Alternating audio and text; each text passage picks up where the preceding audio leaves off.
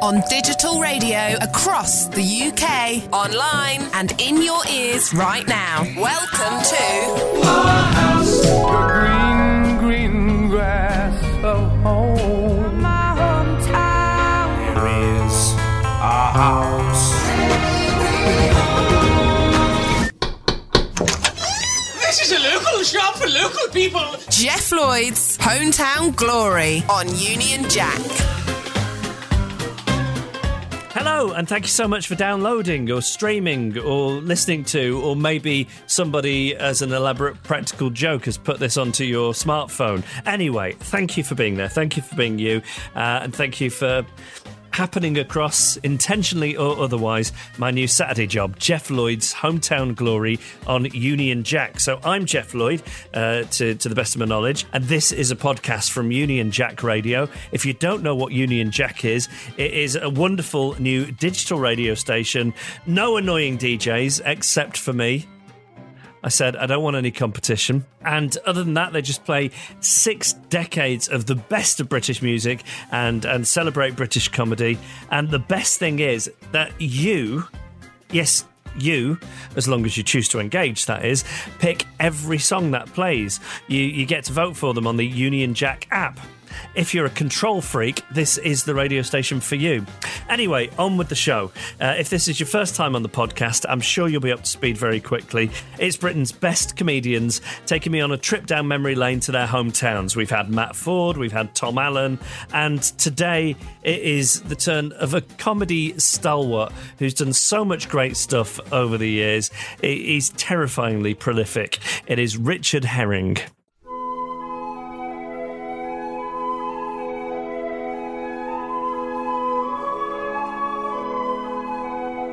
Cheddar, Somerset, home of Britain's most famous cheese. They've been making it here since the 12th century.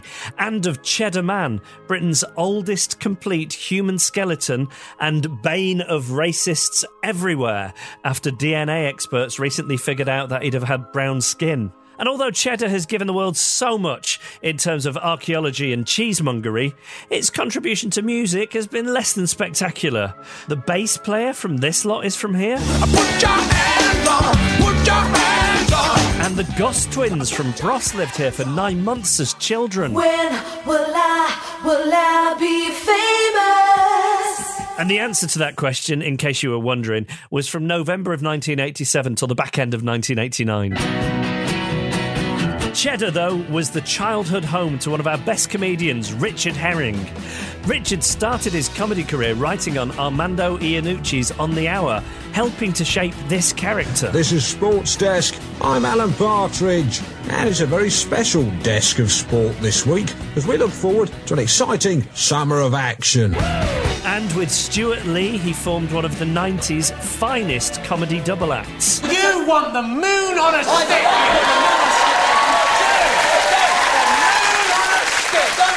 You do want the moon on a stick. Do a bit of work. No, you want the moon on a stick.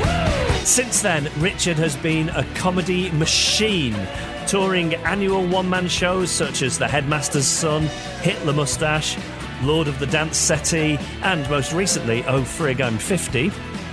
He's also written plays, sitcoms, a fantastic daily blog, and he's one of the country's foremost podcasters with his Richard Herring's Leicester Square Theatre podcast, which has featured guests like Simon Pegg, Kathy Burke, Louis Theroux, and Stephen Fry. And if that wasn't exhausting enough, Richard recently found time to raise more than £150,000 for domestic violence charity Refuge by calling out idiots on Twitter on International Women's Day. But that isn't what I'm saying, people. People are furiously angry that International Women's Day exists. And when I say people, I do mean men. Uh, Hello, I'm Jeff Lloyd, and with the help of an iPad and Google Maps, I'm about to take Richard Herring time travelling to the streets where he grew up in Union Jack's hometown glory.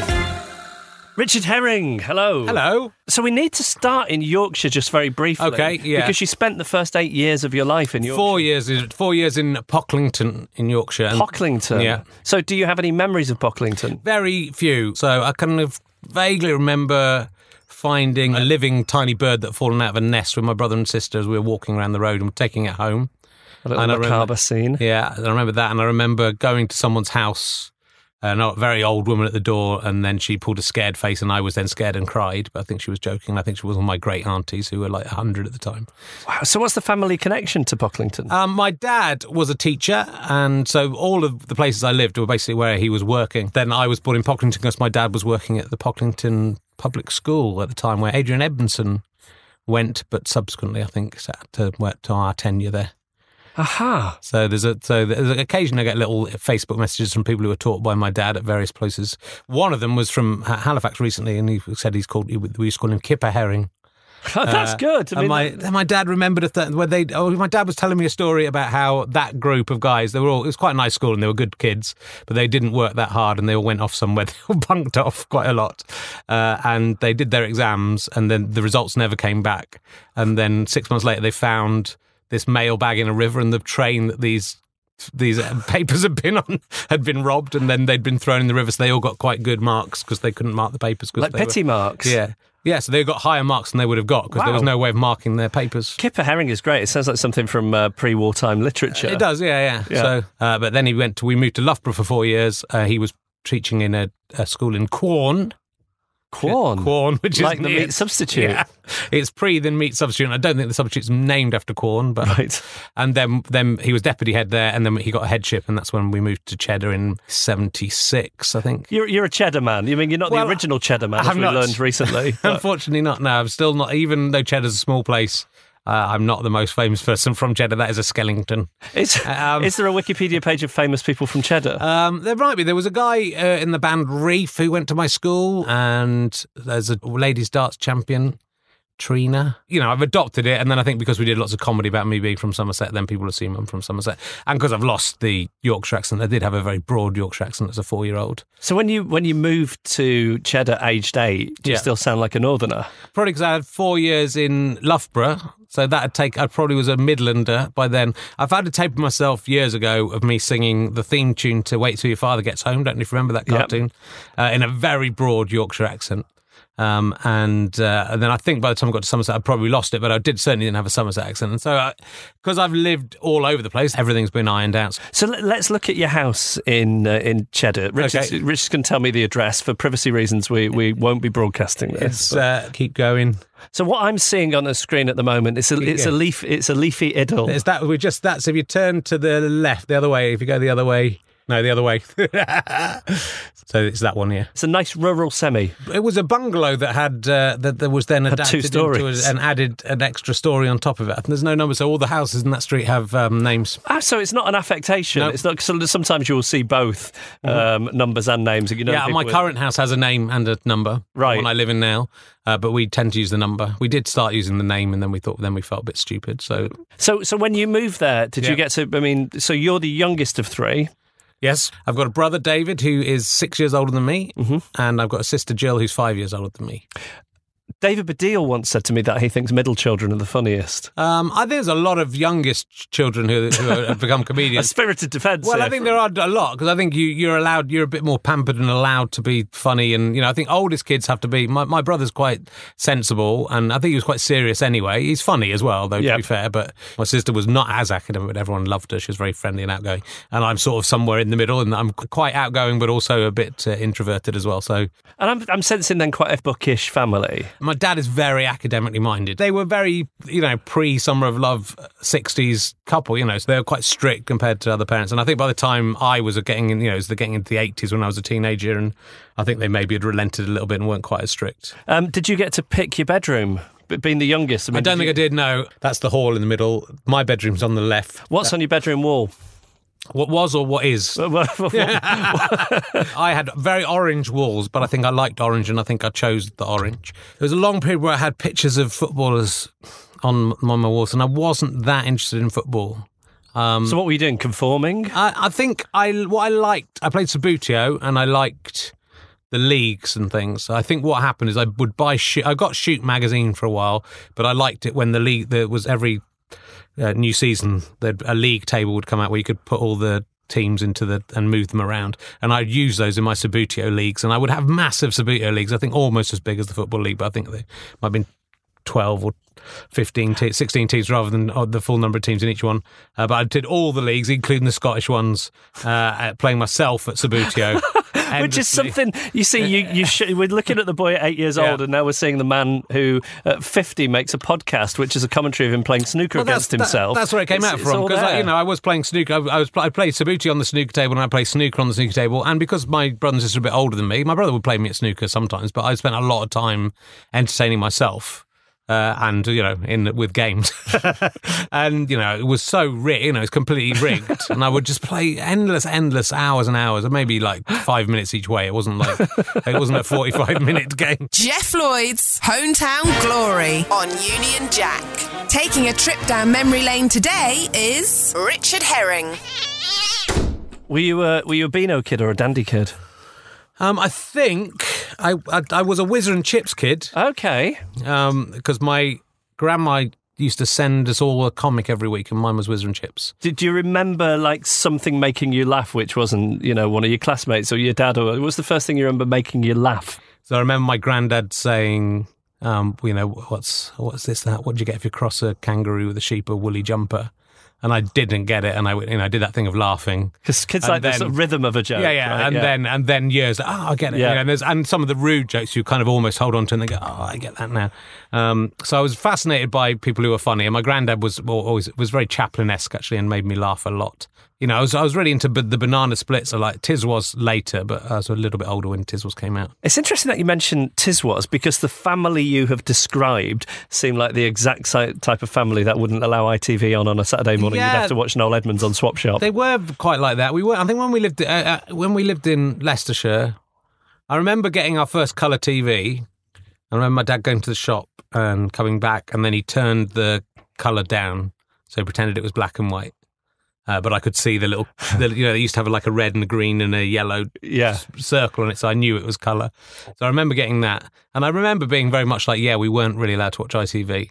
Um, but we must have. I must have watched Tiswas at that Le- Leicestershire house because when I came to Cheddar at eight, um, I remember my uh, we were in that room on the left there, that downstairs uh, in the lounge, and the, the guy came to put the TV in uh, to connect the TV up, and my sister went, who was mad about the Bay City Rollers, said, "Do you have Shangalang here?" Because in those days, uh, all the uh, regions had completely different programs, and the guy went, "Yeah, yeah, we do have that," and she went, "Yeah," and I went, "Do it? Do you have Tiswas here?" And he said, "No," and I l- cried. I literally cried. Oh, I, was, I, was. I was so upset about it. I think uh, latterly it did come again. I remember a time when I I'd entered the, the competition and I'd, I got it right, and then they said the winner is Richard, and I went, "Yeah," and then it was someone else. Oh, I mean, I, I, felt mean, palpable disappointment in you, telling And me so, that. so, and I once saw Chris Tarrant on a school trip, and this was when we were in Somerset, so it was a bit later, and we were a bit older, maybe twelve. And I went, "It's Chris Tarrant," and Chris Tarrant ran with his family. So-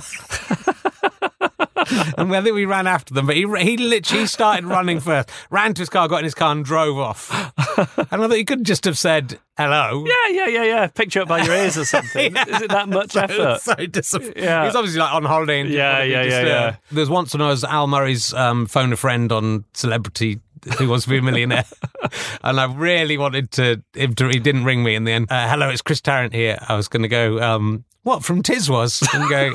he'd go, yeah, and go. What are you up to now? What's going on since then? you remember in uh, 1976, 1979, it would have been probably. You're in Lake Geneva. You. Didn't- So I thought I'd get my own back on him, but it never, it never, it never happened for me. Was it a house with with music in it? Did your parents have records? Not really. Uh, they we they really wanted us to play music. We have piano, and I we had were forced to have piano lessons, which I hated, and then I went on to have trumpet lessons, which I liked a bit more, but still hated. So if we had a trumpet here now, you'd be able to give I us can a- give a give a little whack, and then I moved on to the euphonium, and I wish, that, and I preferred the euphonium, but it was the Can I school's ask, one. were you a chubby kid? Yeah. If you're giving a kid a euphonium, you, you, you're almost saying this is this is permission to become an obese chance. but you, you never see a svelte person playing a euphonium. I'm sure that is not true.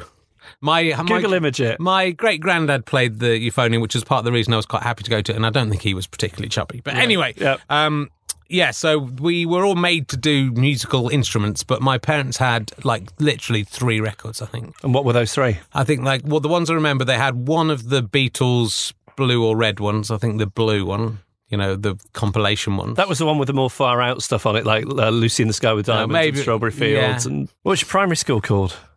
Cheddar First School. It was, um, yeah, so there it is. It's changed quite a lot. All those buildings are new. So if you go uh, a little bit further to the right, Yep. Uh, the main old school building is so that's the fire station there. I remember the weird thing, right? In Loughborough, the school term had ended. We'd broken up. We came to Cheddar, and school was still going in Cheddar, so I had to go back to school. Oh no! Thinking, having thought you broke Yeah, it yeah. for the holiday, But I think also they thought this is a chance for you to meet some Right. other- the other kids before, you know, before the summer. and that's an old building that looks like a church. Yeah, so that was so. Then we moved into. I was in class seven. Miss Robson was my teacher, who I adored. I met her again. At a, I opened a fate in Cheddar First School uh, about ten or fifteen years ago. Miss Robson was there. How did Miss How did Miss Robson make your entry into Cheddar First School uh, a, a pleasant thing? She was a, she was a very good storyteller, and I love stories. I, weirdly, again, I'd been at another school, and we'd done loads of the things already. I'm not saying Somerset's backward, but, but we'd covered loads of the stuff already. And I was quite a bright and precocious kid Yeah. anyway. Uh, I got I was really into maths, and I nearly did maths at university, and I did it at day level. And then when we did Latin, the same thing happened. There was the Cambridge course books. That was my favourite teacher ever, Mr. Moore. He was amazing. Why did you love him so much? He was just really funny. I love funny teachers, and he was re- he had a really dry sense of humour. And he was seemed ancient, but I think he must have been maybe forty. He was grey haired, and he seemed you know, but he's still alive now, so he must be, he must have, even in my mind I think well he must have been sixty. But if he was sixty, he's like hundred. Yeah, yeah, yeah. And I don't think he's hundred. We interrupt this program for an important announcement. Union Jack Radio plays six decades of the best of British music and lets you vote for it. Download the Union Jack app or on the website and pick which song plays next.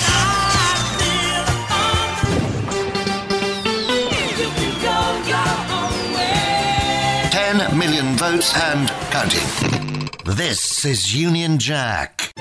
Jeff Lloyd's Hometown Glory on Union Jack. Taking a trip down memory lane today is Richard Herring. At Cheddar First, who who was the first friend you made? Tim Banwell and Angus Ashman, uh, and we used to walk to school together. And Tim Banwell, I think we used to walk to. And Tim Banwell moved to Weston-super-Mare quite early on. I was writing stories, and I found one of these stories, and there was a. I talked about it in one of the podcasts, but there was a story called the, the well, it's called the Thrilling Three. I think it was meant to be the Thrilling Three, uh, but it was me, Tim Banwell, and Angus Ashman going on adventures. But at the end of the first chapter, Tim Banwell moved to Weston-super-Mare. So you ended up as the Thrilling Two. yeah, that's Thrilling Two. What were the adventures like? Not, I think they were like go chasing criminals. They were a bit sort of you know famous fivey. Uh, I remember with Angus Ashman, I walked to school with him, but the, when we used to walk along uh, Barrows Road, everyone left their cars door, door unlocked. And many times I've been caught out for doing naughty things. I've been trying to teach people a lesson about This sounds safety. like post rationalisation. so I know, no, I definitely, I remember. I, it was outside Maunders on Barrows Road. Uh, yeah, that's that's Maunders there on the right. So where that it's opposite. Where if there's no cars there, there's a car opposite. But I would just open the car door and leave the door open. That was my little. So you go along the street opening these doors, and and then just leave them open. I think trying to teach the That- this is the bit I don't buy. I was trying to That- teach the that you, you, you weren't just like doing it because you're bored and it was something to do. You were thinking, what about these people? What if there was a thief here in Cheddar? What I'm going to do is illustrate them just how easy it would be. That wasn't what was going. This is post rationalisation. When I was at, when I was in the sixth form, there was the woman running the little tuck shop in the sixth form area, and uh, she wasn't really paying attention. So I kind of gr- I got a Twix and put it behind my back, and my plan was when I got to the counter, I was going to go, I could have stolen this, so you should take a bit more care about looking after your stock. But of course, this other dinner lady came up behind me and just saw this Twix behind my back and grabbed me, and I was in lots of trouble. And to this day, she still believes that I was stealing that Twix. How do you know to Because my, she still talks, she still tells my dad that she, she still talks to my dad about it, and she's still convinced that I. I have to say, I- I'm, I'm siding with the dinner lady. Well, I can promise it seems like you, you- were making an excuse I and, and you, you. wanted to believe I've it. You- stolen loads of things, and I've been very. I've I'm, I've tend, I started shoplifting a bit in my twenties, and I and I, you know I occasionally still, if I feel out of control. if I feel the shop is overcharging or not doing their job properly, I will sometimes teach them a lesson. By stealing from them, or just for the buzz, because so you know it's just the buzz, isn't it? So I'm very honest about my. I'm you know I'm dishonest and I occasionally commit crimes, but I'm very honest about it. In I'm- I'm so- and the police have still never caught me, even though I taunt them by telling them I have done the things. So I will. I'm very honest about what I have and haven't done. So Angus Ashman's parents, Angus told on me, and then his parents said I was he wasn't allowed to hang around with me anymore. No. Yeah, So, so- then you were just the the tr- trilling one, or tr- Yeah, that's, maybe that's why in the in the fantasy world uh, we were still friends, maybe, but in the reality we weren't. So they were my first. They, I think they were my first friends. There was a girl called Gail who was my first girlfriend at that school. Um, oh, so you, you started young then. yeah. Oh yeah. How did you Well- go about? I mean, what can you keep? What can you tell me about that relationship and how it was forged? Um, I can't remember too much about it. It's like, but I had, I was I'm actually very poor with girls, uh, you know, and you know, pretty much till I was 35, uh, and uh, we, I, we just liked each other. So we sort of said, "Do you want to be my girlfriend and boyfriend?" And then we hung around with each other for a, a lunchtime, and then went, uh, and then actually the the next the real first girlfriend I had, which again isn't a real one, was at middle school uh, in in Cheddar, uh, which was by the Market Cross. Which is not I don't think the spa's there anymore. Uh, it's right in the centre of Cheddar. I was fell in love with her, and we were smiling at each other in history class. And then I wrote her this massive long poem that began, "I love you more than I can say. I love you this and every day." And every every line started with "I love you," and, and then it went on for four. I, I remember four sides of A4. it's sort of. I think it's almost. It might have been that green shop there, but I think it might be a bit further past that green shop. It's that way. yeah. Um, there's Cheddar Library across there, which my dad would want me to tell you is they keep on trying to close it, and they should not close it because it is a vital part of the community. But anyway, Sally Waits Yeah. uh, was delighted and um, sent her friends to tell me she would go out with me. So we then, so what I remember about that, I think the similar thing with Gail. I can't remember Gail's last name. Sorry, Gail. Um, with Sally, we held hands and walked around the school for one lunchtime. Despite the poem that you'd written. Yes, no, the poem was she was enamoured with me, but then I didn't know what to. You know, you don't know what to do, do you? No. So we just held hands, walked around smiling, and then I think maybe did that for two breaks, and then she went, and then she said I didn't say anything, so she didn't want to go out with me anymore. But she told you this to your face. No, I think she sent her friends to tell me Oh that. no, well. So uh, yeah, so it was uh, a very brief, and that and that was probably the only girlfriend I had in middle school. I had like a couple of girlfriends that I met on holiday that make you sound like they're not real. You read my mind there. Yeah. so there's Carla, who's this Dutch girl, Yeah, of course there was. Yeah, yeah. uh, and uh, she let me touch her bosom. Pretty good on holiday, but at school, What do you think was going on for you that you couldn't be this? Lothario's not the right word, but what, what's what's going on that you were able, were you so romantically confident when you were outside of Cheddar, but you couldn't? I don't know. I think like I think with that side my dad being my headmaster was not a, massive help in these endeavours. I but I also the headmaster son show is really about me realizing I was the person I was before I went to that school, and that I, I was obsessed with comedy and I was obsessed with sex, uh, and girls weren't really interested in me, and I was overbearingly romantic. Jeff Lloyd's Hometown Glory on Union Jack. Taking a trip down memory lane today is Richard Herring. Can we talk about Cheddar? Because I've got no. No, let's talk about my girlfriend. let's talk about me not having sex. I've, I've not got any sense of Cheddar apart from it's Yeah. in the West Country. There's a gorge, and it's where Cheddar comes from. Well, is that not enough for you? I'm looking. I'm looking at the pictures we're seeing up on the screen, and it's got that sort of quaint West Country, not quite Cotswolds-ish, but almost look to it as a town. Am I, am I getting that right? Am I seeing it through rose-tinted mean, it's, glasses? it's sort of quite. Um, there's there's old bits and there's look at that guy. Uh, I mean, it looks like as we're looking on Google Maps that people just go and stand on corners because there's nowhere else to go. wearing pink shirts and brown Yeah. trousers. That's nice.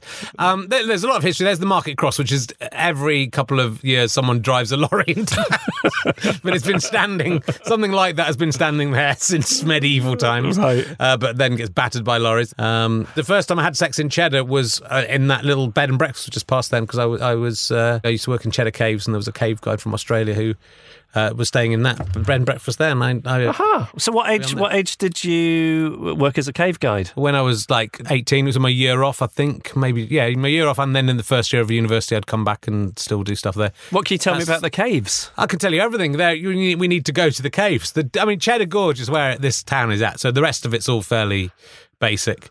That's the little manager's office there. So oh, we used to, um, there used to be a little guide room to the, on the lower story of that, and we'd uh, go in there. The manager of that caves when I was there, this is what I wanted to write about, was embezzling money. Right. uh, but like on such a small scale that it was tragic. Oh, it So took she- like hundreds of pounds. Or something. well, she was this lady, and she would go down. Uh, she would relieve the, the, the, the woman on the uh, on the counter there, which is just below where that blue sign is, uh, and for the for lunch for a lunch hour, and take a roll of last year's tickets, which looked all, to all intents and purposes the same as this year's tickets, but had different numbers on them, and then f- during the lunch period would sell those tickets and pocket the money. So you'd buy this ticket to all the attractions, which might at that point have cost ten pounds for everything, maybe maybe less than that. So she might manage to sell five of those every lunchtime, and probably would have had to sell a couple of the regular ones as well. So she could have been making twenty or thirty pounds extra a day on top of her, presumably not. Were you horrified when this when this Well, came I- out when the scandal uh, broke? I think it was quite quite funny. You, did you suspect her? I wouldn't have suspected of stealing stuff. I when I worked at, Maybe she was stealing to teach them a lesson about how how fallible their system is. She was doing, using the herring defence. It could be- when I went in Jacob's Ladder, they had had separate tickets, and very occasionally someone would want to just go up Jacob's Ladder, and there was no re- you just would went through. I wouldn't give them the ticket, and I would take the fifty p. And I must have made one pound fifty that way over all the time. I wonder what the statute of limitations on this stuff is. I'm, I'm worried about them coming after you. So, anyway, yes. So, so your Australian tour guide. I don't know if a girlfriend is overstating it. No, but, nearly. But would you? I mean, would you? Would you go into the caves after the public had left? And Well, no, she. I'd stopped working there by the time she, me and her hooked up. So, uh, Right. No, people did have sex in the caves. I mean, like sometimes you would find there were little nooks and crannies, and sometimes people would be discovered in flagrante. and is that on your bucket list? Uh, to have sex in a cave? Yes. No, I, and I've never done it, and I don't. Uh, I, I think uh, you know, I'm just happy if I manage it. If you get through life without doing that, you'll consider it a success. I think any sex now is a, it's a bonus, isn't it? You've got, I've got two kids. Hello there. We're Union Jack. First time listening to us? Welcome to the family. We play the best of British music, Sure plays a mean best of British comedy, Don't panic, you stupid little plonker. Don't mention the war. I have a cunning plan. He's not the Messiah. He's a very naughty boy. and you lot get involved too. Tally ho, it's Union Jack. Anyway, back to the main event. Mr. Jeff Lloyd. Feels like you're always on tour, but you, you, it was. I was under the impression that you were now a family man. You were going to really scale this stuff back. Yeah, well, I might do. It's hard. I'm old, and that's what the show's about, being 50. So, um, In what ways does it take its toll? So when you when you're on tour and you visit in a provincial town, for example, like presumably they do some kind of a, like over 50s special at the local chip shop. You'd be benefiting of that kind of thing. I always just buy sandwiches from uh, the on the service station. Usually, that's what I usually do on the way there. And then you drive home, you can't sleep, and then you've got a, a tiny baby at home, means you can't sleep as well. So And, and previously, you would have thrown yourself into a life of hedonism Exactly. post show. Yeah, I would have gone to Travelodge and had a glass of wine, and then gone to the bedroom and made my own amusement. Is what I would have done in the past, which isn't too different than what I do now if I do stay in a hotel. And this show is, in, in a way, it's a sequel to a show you did a, mm-hmm. a decade ago. Mm-hmm. I did a show about turning forty called "Oh, D- I'm 40. Oh, it's That no was, fun a if you- good, ble- that was a good bleep. It's no fun if you bleep it. I'm going to try and sneak it in so you can't. um, No, too quick for you. you were, you were very good. Well done. And uh, yeah, so that was, uh, and uh, I kind of wanted. I, th- I think it's a nice idea to try. I'm, I'm going to try and do it every ten years. So this is the penultimate instalment of the franchise. 50, I would imagine. Uh, if I'm, if I'm at the moment, I feel like I'll be lucky to get to sixty. But I've had a nice life, so I'm not, that's fine.